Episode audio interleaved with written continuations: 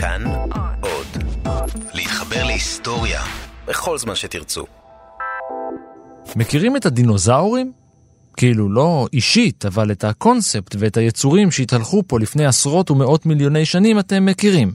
אנחנו מכירים אותם בעיקר בזכות המאובנים של השלדים שלהם שנמצאו לאורך השנים, נחקרו והולידו מדע חדש, פלאונטולוגיה. והכל התחיל בזכות אישה אחת שלא קיבלה את הקרדיט.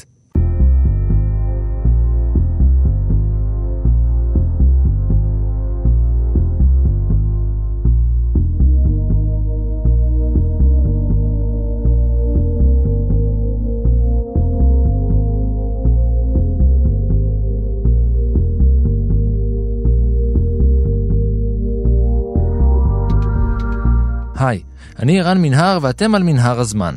מדי פרק אנחנו מספרים לכם על מקרה שקרה בעבר מזווית שכנראה עוד לא הכרתם. הפעם אנחנו חוזרים אל הדינוזאורים ואל מה שהם השאירו אחריהם בחוף אחד בדרום אנגליה, רק כדי שאישה אחת תעשה מהם מדע.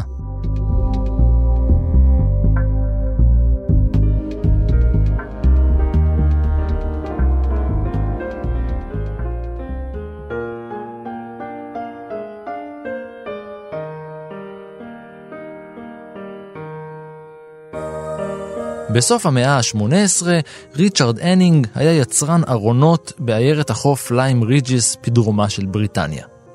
אבל כמה אנשים כבר צריכים ארונות ביום-יום שלהם?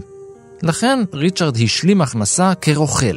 הוא היה סורק את רצועת החוף של היישוב, צוק שמתפורר אל הים וחושף מאובנים ושברי מאובנים, אוסף כמה אבנים ומאובנים שרק היה יכול, ומוכר אותם לתיירים ונופשים בעיר.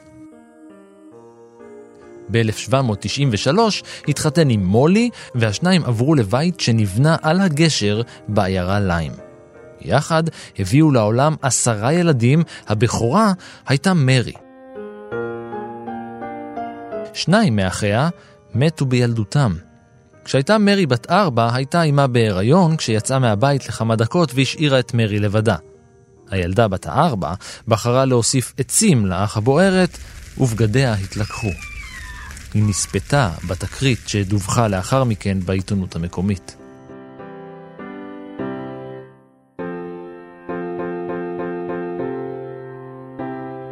כשהגיעה השעה, ב-1799, קראה מולי ללדת, והביאה לעולם בת נוספת, שנקראה על שם אחותה הבכורה והמנוחה, מרי.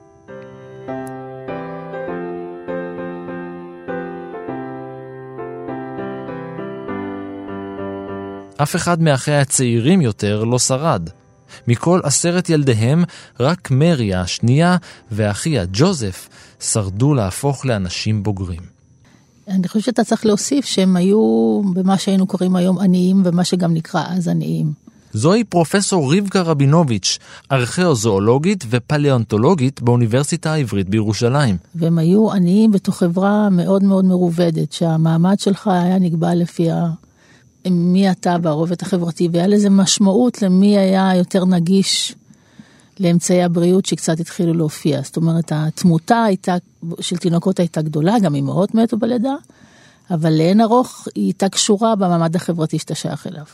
הרבה לא שרדו עד גיל מבוגר, זאת אומרת, בהחלט, אבל זה בהחלט היה קשור לתעסוקה, לתנאי החיים, ללחות, לקור, לכל הדברים האלה. זאת אומרת, אתה, אתה תיארת את זה שהיה להם בית יפה על הצוק, המקום הזה באמת מאוד יפה, והצוק הזה הוא מאוד מפורסם, והוא עדיין מאוד מפורסם, אנחנו בטח נגיע לזה בהמשך, אבל בסך הכל רוב התיאורים מדברים על באמת תנאים מאוד ירודים של מגורים. גם מרי העוללה הייתה ילדה חלשה עם נטייה למחלות. היא הייתה כבויה ובכיינית עד 19 באוגוסט 1800. כי אז קרה מקרה שנכנס לאתוס המקומי, כזה ששינה את גורלה של מרי.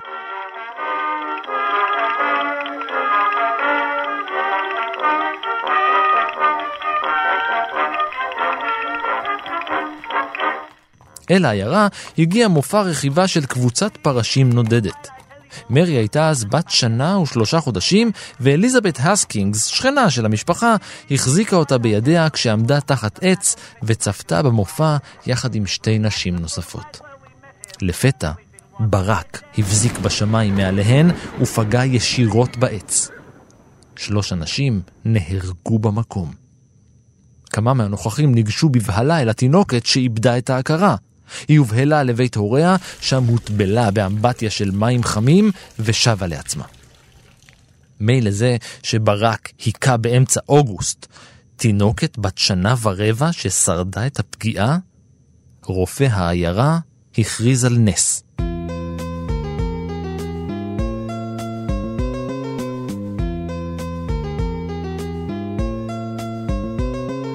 והנס נמשך, כי התינוקת הבכיינית והחולנית הפכה לממתק.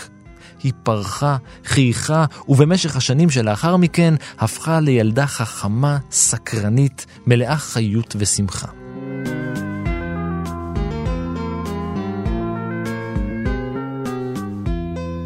היא למדה קרוא וכתוב בבית ספר קהילתי נוצרי, והחזיקה באדיקות מאמרים של הכומר שלה. אחד מהם תמך באמונה לפי העולם נברא בשישה ימים. השני קרא להרחבת תחום מדע חדש, גיאולוגיה. באנגליה של התקופה הזאת אנשים למדו קרוא וכתוב יותר מאשר באזורים אחרים, גם אנשים שהם היו מהמעמד העני ויותר נחות. הבערות הייתה פחותה מאשר במקומות אחרים. בכל זאת זה עידן ההשכלה, וזה משליך איכשהו גם על הרבדים הפחות אה, שיש להם נגישות לדברים בחברה. בין הלימודים וחיי היומיום, מרי יצאה אל החוף למסעות חיפוש אחרי מאובנים יחד עם אביה ואחיה. הם היו אוספים אבנים יפות וממתגים אותן בשמות מרהיבים, כמו אבני נחש או אצבעות השטן. ואת המציאות היו מוכרים לתיירים בדוכן שהקימו מחוץ לביתם.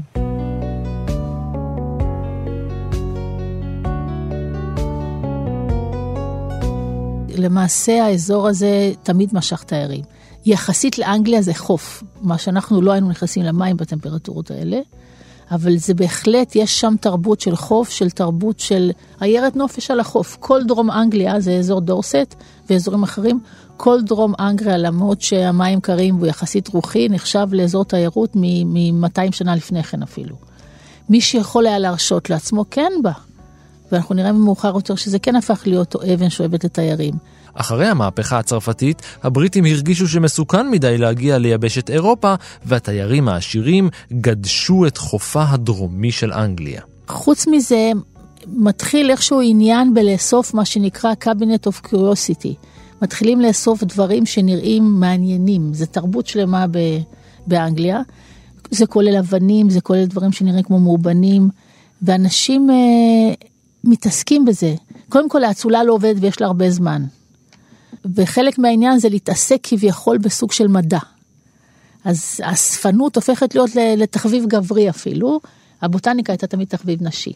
היו אגודות שהתאגדו ונפגשו וכל אחד הראה את המובן שלו ודיברו על זה וכאילו הגדירו. היו אספנים של, של דברים שאפשר לראות בהגדרה, זאת אומרת זה, זה מין תרבות כזאת שיש בה את זה.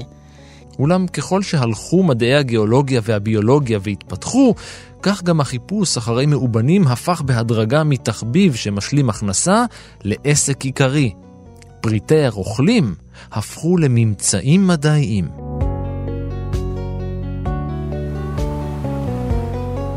באחת הפעמים בהן יצא לשיטוטיו על צוקי חוף דורסט, ריצ'רד אנינג נפל ונפצע קשה.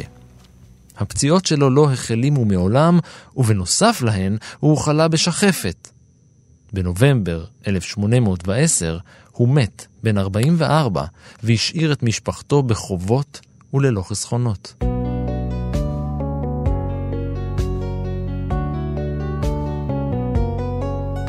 מרי הייתה בת 11 כשהמשפחה הקימה דוכן קטן בכניסה לאחת האכסניות המקומיות, וההצלחה הייתה גדולה. המאובן המפורסם ביותר שהצליחו למכור היה באורך כמה מטרים, גולגולת של מפלצת ים. אחרי כמה חודשים חשפה מרי את שאר השלד של המפלצת, חמישה מטרים של יצור מפלצתי. הם מכרו את המציאה לאחד מאצילי האזור תמורת 23 פאונד. היום מדובר על יותר מ-7,000 שקל. הוא מכר אותו לאוסף מאובנים שהציג את השלד בלונדון. ואיזה בלגן שזה עשה.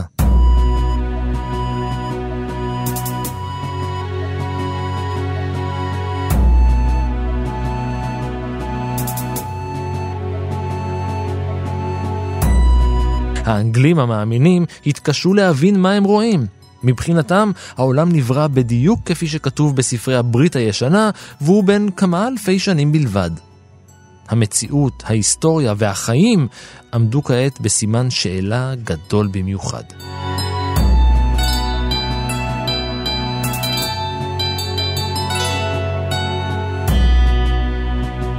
במאי 1819 נמכר השלד במכירה פומבית למוזיאון הבריטי תמורת קצת יותר מ-45 לירות סטרלינג, אז הוא הוגדר כמאובן של תנין.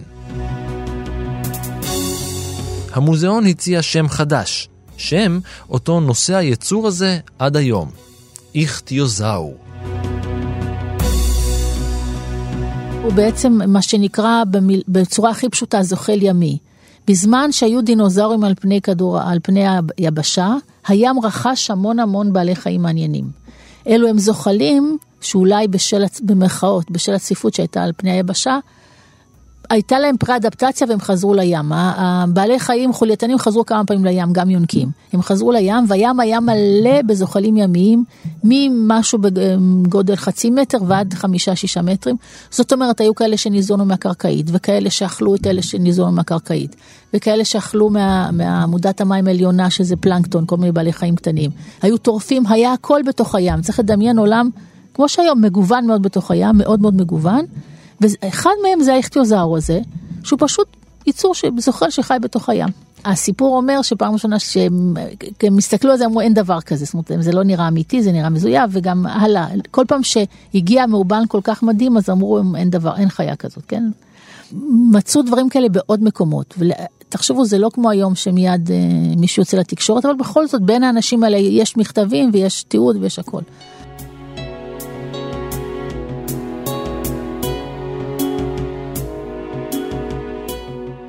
כשאחיה מתרכז בעבודה החדשה שלו כרפד, מרי הפכה לראש העסק המשפחתי.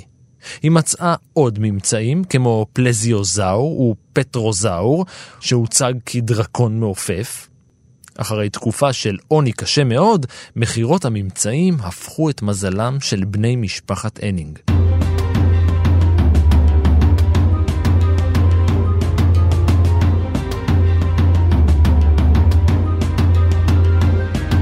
המאובנים נמכרו והועברו לבדיקות מדעיות. באירופה המערבית ובעולם המודרני התעורר ויכוח, לא מעט בזכות אותו איכטיוזאור מאובן. מצד אחד עמדו המאמינים בבריאת העולם המקראית. מצד שני, עמד הנטורליסט והזואולוג הצרפתי ז'ורג' קיביה, שהעלה את הרעיון החדש, לפיו בעבר הרחוק התרחשה הכחדה של מינים מסוימים. הוא לא הסביר איך, אבל הרעיון שלא כל היצורים נוצרו על ידי אל כל יכול שברא אותם מושלמים, עמד במרכז הוויכוח.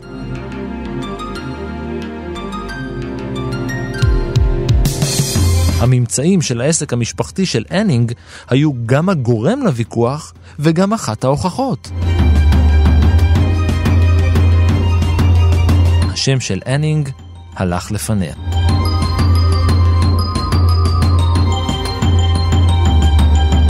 עיתונים כתבו עליה, אנשים דיברו עליה, היא הייתה מושא וסמל להערצה.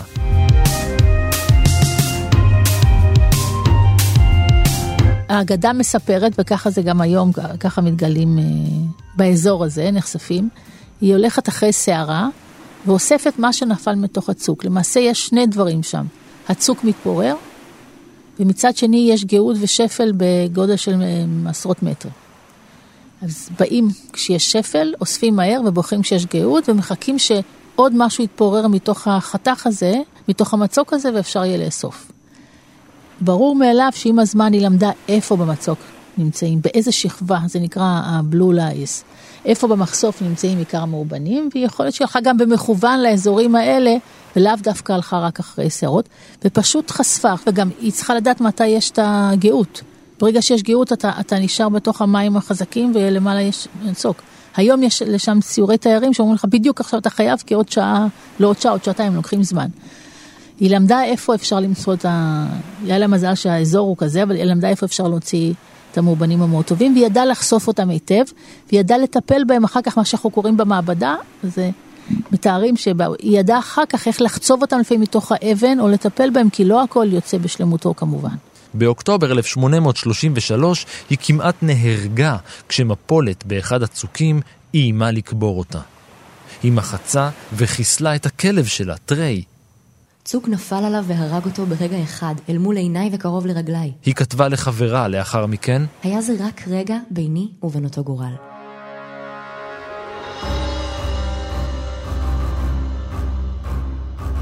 לפני 200 מיליון שנה, כל אזור החוף הדרומי של בריטניה ושל דורסט בפרט היה מכוסה בים. ובמים שחו דגים ותמנונים קדומים בכמויות גדולות. כיוון שכך, בשמיים ובאדמה התקבצו הטורפים, וכולם חיו בחגיגה גדולה של שרשרת מזון. עד שהם נכחדו.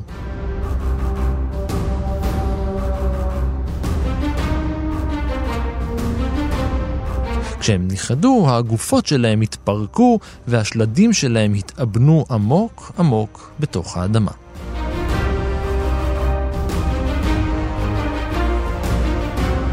מורבדים שם בעלי חיים שחיו בקרקעית הים, והם בצורה של תהליכים, לרוב לא הכל משתמר, אבל זה צריך, על מנת שמשהו כזה יישמר, הוא צריך מיד לצנוח לקרקעית, להיות מכוסה באיזשהו משהו דג גרגר ששומר עליו, קבורה מהירה, ואז במקרה האזור הזה הוא מאוד מאוד עשיר בגלל התנאים האלה.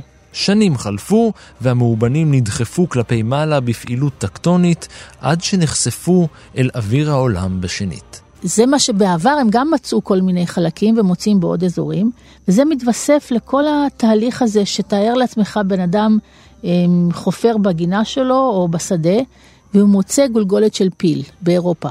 למה שיהיה לו פיל באירופה? וזה קורה. בצרפת, בגרמניה, בכל מקום. זאת אומרת, אנשים שמכירים את הסובב שלהם, תחשבו על זה, אוכלוסייה שמכירה את החי והצומח, מוצאת שלט של משהו שזה לא הפרה, לא העז ולא עשו שהוא מכיר. אז מה אנחנו עושים עם זה עכשיו?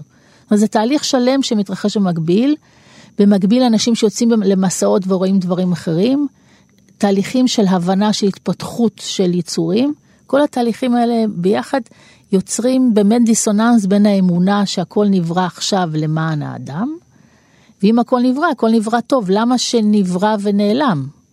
הבריאה הייתה צריכה להיות uh, מההתחלה יעילה ובסדר, ולא היו צריכים להיות שינויים. אז במקביל יש uh, ויכוחים עצומים בין החוקרים השונים, באמת שרוב ה...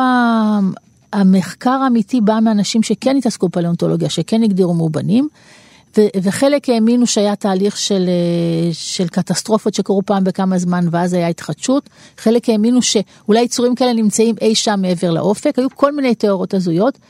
אבל החוקרים עצמם היו מאוד רציניים, זאת אומרת בין, ה, בין הדעות שלהם הכלליות לבין מה שהם באמת עשו, הם היו אנטומיסטים מאוד טובים, הם, הם למדו את הנושאים האלה, האנטומיה השוואתית הייתה דבר מאוד חשוב, התפתחות עוברית וכל הדברים האלה, לא עוברית אבל התפתחות מאוחרת יותר. כך יכולה הייתה מרי הנינג להמשיך ולמצוא תגליות חשובות. תוך שנים בודדות היא הפכה לאורקל של המאובנים. חוקרים פרסמו עבודות על המאובנים שמצאה ועל הפרשנויות שלה לממצאים. אבל אף אחד לא נתן לה קרדיט.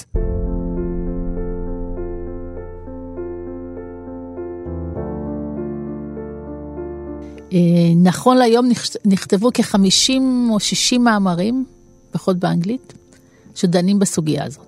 זה מאוד מאוד מעניין, כי זה הפך להיות כמעט משהו אופנתי, יש אנשים שהקדישו את חייהם למחקרים עליה. וזה מתחיל באופן הבסיסי ביותר שיש את הפוסיל הנטר, מי שאוסף את הדברים, יש את הדילר, יש את העסקן, ויש בסוף את ה... זה שחוקר את, ה... את הנושאים. ואני אמרתי הכל בלשון זכר, כי אז באמת היה כולם בלשון זכר, מן הסתם. עצם זה שהיא הייתה אישה ממעמד נמוך, רחוק מהמרכז, אין שום סיבה שיספרו אותה. למרות שיש תילי תילים של אה, מכתבים שמראים שהיא התכתבה עם אוהן, שהיה פלאונטולוג מאוד ידוע, בעצם המייסד והמנהל של הרבה שנים של המוזיאון לטבע בלונדון, ושלא היה אפילו איש נחמד, אבל בכל זאת הם התכתבו אה, הרבה מאוד זמן, וזאת, והייתה בהתכתבות אה, הכרה שלה שהיא יכולה לענות ולהתייחס לסוגיות אנטומיות שמדברים עליהן. זה מצד אחד. מצד שני, נשים בכלל אז לא, לא למדו, לא יכלו להיות, הכל היה מאוגד באנגליה בחברות, הייתה חברה הגיאולוגית, והרויאל סוסייטי הגיאולוגית, והלא של האזור, היו הרבה דברים אזורים, היא לא יכלה להיות שום דבר מאלה, היא הייתה אישה עם מעמד נמוך, היא לא יכלה להיות בהגדרתה, משהו כזה. אז היא לא, לצאת מתוך המעמד הזה זה היה מאוד מסובך, היא קיבלה הכרה בזה שבאו אליה וקצת ניצלו אה, אנשים שבדרך. אז מבחינה הזאת זה, זה קצת לא מפתיע על רקע, על רקע ההיסטוריה של הדברים האלה.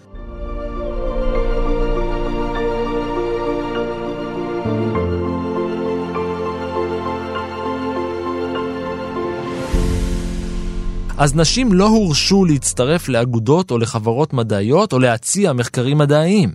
האגודה הגיאולוגית הבריטית דנה לעומק ולרוחב בממצאים שלה, אולם הנינג עצמה לא הייתה שותפה להם.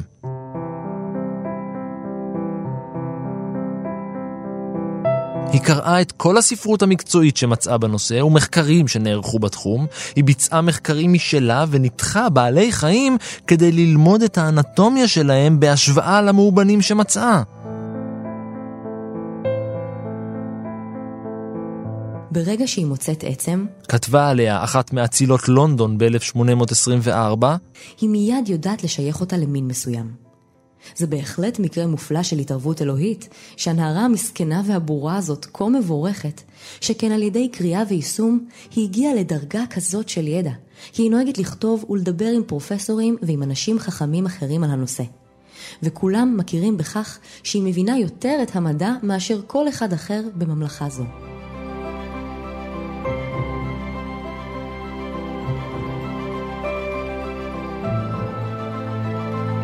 מעוני מרוד הצליחה הנינג להתעלות, ובגיל 27 כבר היה לה מספיק כסף כדי לרכוש בית משלה עם מקום לחנות. מחסן המאובנים של אנינג. זה היה רגע חשוב בהיסטוריה של המאובנים. כל כך חשוב שהתקשורת סיקרה את הפתיחה של החנות שהציגה שלד של איכטיוזאור. כמו הממצאים עצמם, הרעש התקשורתי עשה את שלו, ואנינג החלה לקבל לקוחות מכל רחבי אירופה ואמריקה. אחד הרוכשים היה ג'ורג' ויליאם פנשואו, שהציג את הרכישה בתערוכה חדשה בליציון של הטבע וההיסטוריה בניו יורק, שלימים הפך לאקדמיה למדעים של ניו יורק. אפילו המלך פרידריך אוגוסט השני, מלך סקסוניה, הגיע לחנות ב-1844. גם הוא קנה שלד של איכטיוזאו. אבל גם ההצלחה הזאת לא עזרה לאנינג להתקבל לחוגים המדעיים של הגברים. אז איפה היו הנשים במאה ה-19? אין, אין, אין להם זכויות בעצם, אין להם זכויות, והן אה, תלויות תמיד ב, במשפחה, בבעל, באח. וזה באמת בא לידי ביטוי אילו מקצועות הם יכולים לרכוש, למרות שיחסית באנגליה המצב היה יותר טוב מאשר בגרמניה למשל.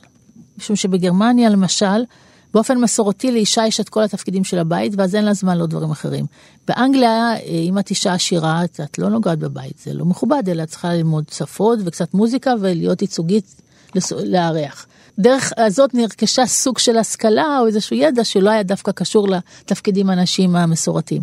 אז מבחינה הזאת באמת אין, אין, אין זכויות, אין הכרה בכלל ש, שנשים אה, צריכות להיות בשיח הציבורי, אם כי שוב, אנחנו עושים הכללות.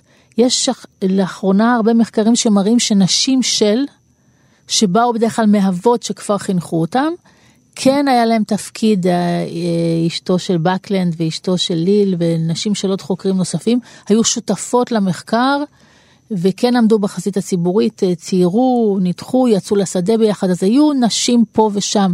זה לא ערב הסעודית במובן הזה, אבל באמת מבחינת מעמד זה כמובן היה, לא היה קיים.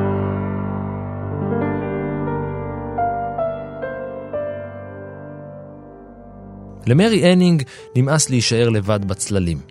היא עבדה קשה על המאובנים שלה, היא אשכרה פיתחה תחום מדעי חדש, והעבודות שפורסמו בעקבות זאת לא נשאו את שמה. למעשה, הפעם היחידה בה פרסמה משהו מדעי איפשהו היה במכתב ששלחה למגזין of Natural History, בו טענה כי מאמר אחר במגזין טעה טעות קריטית. במאמר הקודם, טענה הנינג, פורסם בטעות כי מאובן של כריש פרה-היסטורי שנמצא לאחרונה הוא הדוגמה הראשונה למין חדש. אני בעצמי גיליתי מאובנים של כרישים מכמה סוגים לפני כמה וכמה שנים, היא כתבה.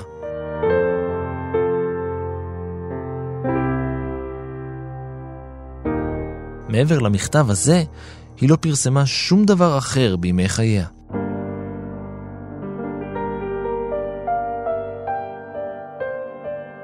אתה קודם אמרת שהיא קראה ספרות מקצועית, מאיפה הגיעה לספרות המקצועית? הספרות המקצועית הספציפית הזאת, הקולגים שלה שלחו לה. פשוט שלחו לה, כי אחרת לא, היא לא יכלה להגיע לה, לא, זאת לא ספרות שהייתה מגיעה לספרייה שהייתה בליים רג'יס. זאת אומרת, כבר היא טיפחה קשרים, והייתה טיפה תחרות בין האנשים, מי ישיג את המאובן הראשון שמרי אנינג תמצא. זה מה שקרה בסופו של דבר.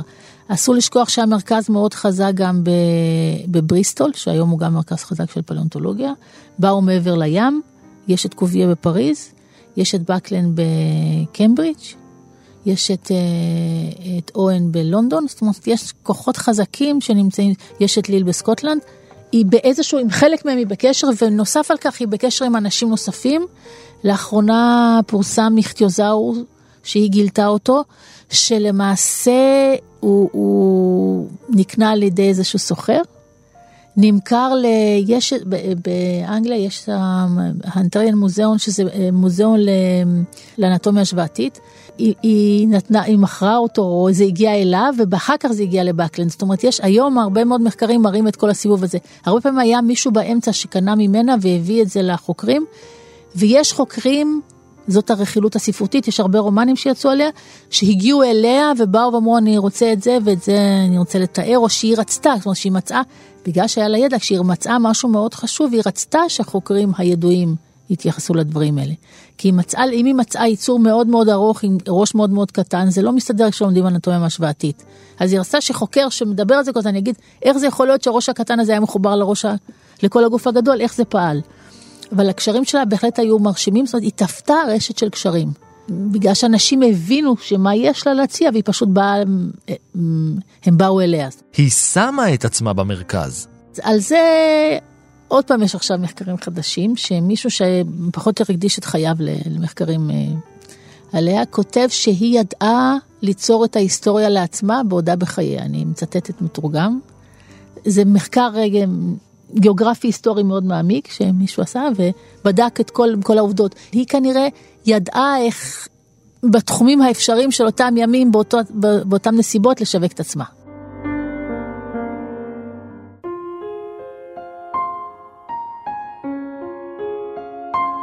שנות ה-30 של המאה ה-19 היו שנים קשות. המצב הכלכלי היה גרוע והביקוש למאובנים צנח. ההכנסות של הנינג צנחו גם הן, היא נקלעה לקשיים והייתה חייבת למצוא משהו חדש, מאובן כלשהו שיסייע לה לצאת מהמשבר. אבל התגליות הפכו נדירות.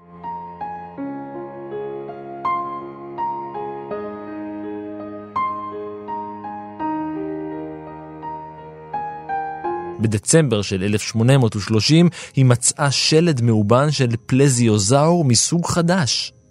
היא שוב עלתה על הגל. היא מכרה את השלד תמורת 200 פאונד. אני אתרגם לכם, היום מדובר בקצת יותר מ-85 אלף שקל. נשמע הרבה, כמו סכום שיכול לסדר כל אחד, אבל חמש שנים אחר כך, אנינג הפסידה את רוב חסכונותיה כשהשקיעה 300 לירות סטרלינג במקום הלא נכון. אולי זה היה נוכל שנעלם עם הכסף, אולי היזם פשוט מת ואנינג נותרה ללא ביטוח להשקעה שלה.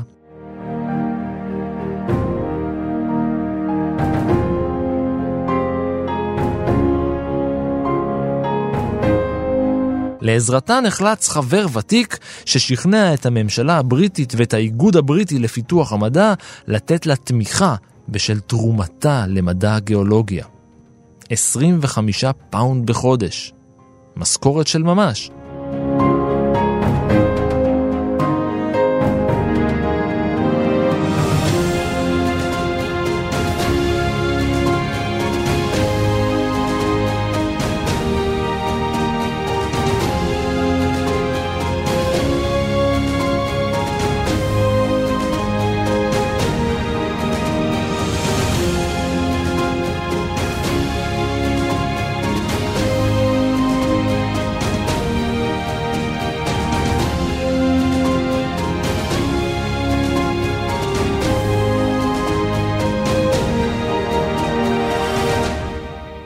בשנות ה-40 חלתה אנינג.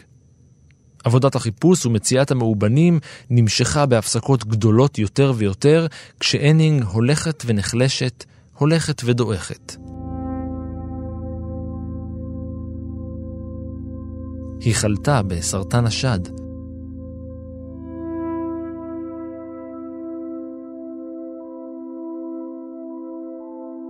היא טופלה בלאודנום, תמיסת אופיום. תושבי העיירה היו בטוחים שהיא הפכה לאלכוהוליסטית. אולם כשדבר מחלתה נודע לקהילת הגיאולוגים ב-1846, מיד נערכה מגבית וחברי האגודה הגיאולוגית אספו כסף למען הטיפולים בה וחלקו לה כבוד. הם מינו אותה לחברה של כבוד במוזיאון מחוז דורסט החדש. אולם בתשעה במרס 1847, בגיל 47, אנינג הלכה לעולמה.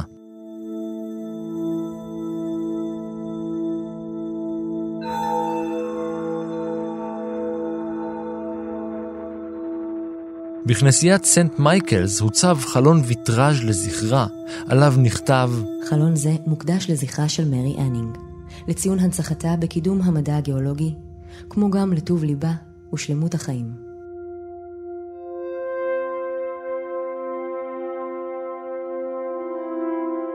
ב-2010 היא קיבלה, התקבלה לאקדמיה הלאומית למדעים ברויאל סוסייטי באנגליה. היא מופיעה ברשימה של הנשים אה, הכי משפיעות. איפה שרואים אותה היום, בהמון מישורים. השם מרי אנינג אה, מופיע בנושא הזה של תיירות אה, חופית או משהו כזה. איך להמשיך להביא עשרות אלפים אנשים אל ליים ריג'ס כל שנה. אז מרי אנינג מופיעה במאמרים על תיירות. מרי אנינג מופיעה במאמרים, תאמין או לא, בנושא איך לחנך לטבע דרך דמויות אנושיות. זה עומד בכיתה ומסביר שיש תהליך ביולוגי וחצי כיתה בוהה. או... ולעומת זאת, אם אתה מספר את הסיפור של מרי הנינג, אף אחד לא ישכח את הסיפור מה זה היצורים האלה ואיך האבולוציה עובדת.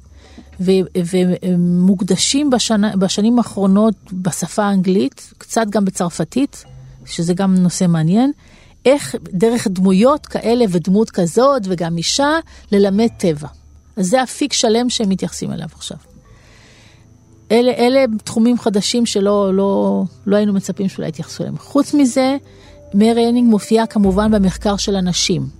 במחקר של הנשים, הלימודי מגדר אה, של נשים לא, כמובן דוכאו ולא נותנים להתבטא, ובכל זאת מוצאים כמה וכמה דברים מעניינים, כולל ההבדלים בין הנשים בגרמניה לנשים באנגליה, כולל זה שדווקא במאה ה-19 היה חלון הזדמנויות לנשים לרכוש איזושהי השכלה ואיזשהו ידע לפני התקופה הוויקטוריאנית. אז זה חלון הזדמנויות של אנשים, גם על זה יש מחקרים. ו, ובנוסף גם מתייחסים לאופן שמנצלים את הביוגרפיה של במשך השנים. אז יש תחום שלם של מחקר שלוקח אותה כמובן בתור דוגמה, הוא לא רק לוקח אותה בתור דוגמה, כי, כי היסטוריונים של המדעים מתייחסים בשיא הרצינות לכל דמות בעולמה ובזמנה. לא רק בצד הרכילותי, אלא בצד שמה זה אומר שהמחקר, איך הוא השפיע על, על המדע. זה בדיוק ההיסטוריה של המדעים שיש המון התייחסות למרי, כל הזמן יוצאים מחקרים. עוד תחום שצריך להזכיר אותו קודם, איך מאיירים איך נראו בעלי חיים בעבר. אז אה, התרומה שלה, היופי של הממצאים שלה זה שלא חיה חיה בנפרד, אלא רואים את כל האקולוגיה של הסובב. כאשר רואים את כל האקולוגיה של הסובב, אפשר לשחזר את הסביבה, ולכן מה שנקרא paleo-art זה גם משהו שנראה שהתחיל בתקופה הזאת בליים ריג'ס. אז אין, אין מצב שיתייחסו ל paleo-art ולא יתייחסו לליים ריג'ס ולשם אנינג. ובסוף אנחנו מגיעים לדבר. הרגיל ביותר, וזה המדע עצמו. שכחנו להזכיר שהיא גם מצאה אמוניטים, זאת אומרת, היא גם מצאה אה, יצורים ששייכים ל- לרכיכות ענק שהיו באותו זמן, שגם להם אה, יש עבודות שמשנים כל הזמן את הסיסטמטיקה שלהם. זאת אומרת, במדע עדיין ה- ה- היצורים שהיא חשפה עדיין אה, מתייחסים אליהם. אז כל הדברים האלה קשורים במרי אנינג, ולכן מרי אנינג ממשיכה לחיות במובן הזה. אז בזמן האחרון כמה חוקרים שמתעסקים בקבוצות האלה, ואסור להגיד זוחלים ימיים, הם דווקא גם מתייחסים לקשרים, איך היא השפיעה על הפליאונטולוגיה בצרפת. ההיסטוריה נזכרה באנינג רק בשני העשורים האחרונים. 200 שנה לאחר שהתחילה במסעות הגילוי שלה, היא זוכה בהכרה. קייט ווינסלט עומדת לשחק אותה בסרט חדש על חייה בשם אמונייט. היא כוכבת בספרות ילדים גם בקנדה, גם באמריקה וגם באנגליה. יש המון המון ספרי ילדים שמראים איזה דמות כזאת, שזה כאילו היא, והיא אוספת, וילדה שאוספת על חוף, וילדה שמצאה את זה. ספרות ילדים ענפה, אה, הרבה fiction, אבל המון ספרות ילדים, ממש המון.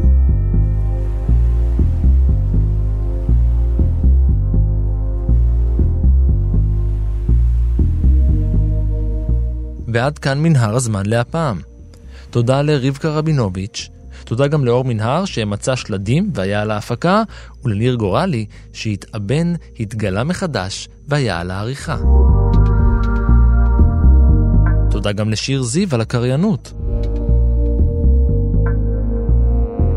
מנהר הזמן משודרת מדי יום שני בשעה 4 ברדיו כאן תרבות. כל הפרקים זמינים גם באתר שלנו, גם באפליקציה כאן אודי וגם בספוטיפיי. מוזמנים להמשיך ולעקוב אחריי ברשתות החברתיות, בפייסבוק ובטוויטר, להגיב, להציע רעיונות ובעיקר להתחבר. אני רן מנהר, נשוב וניפגש בפרק הבא.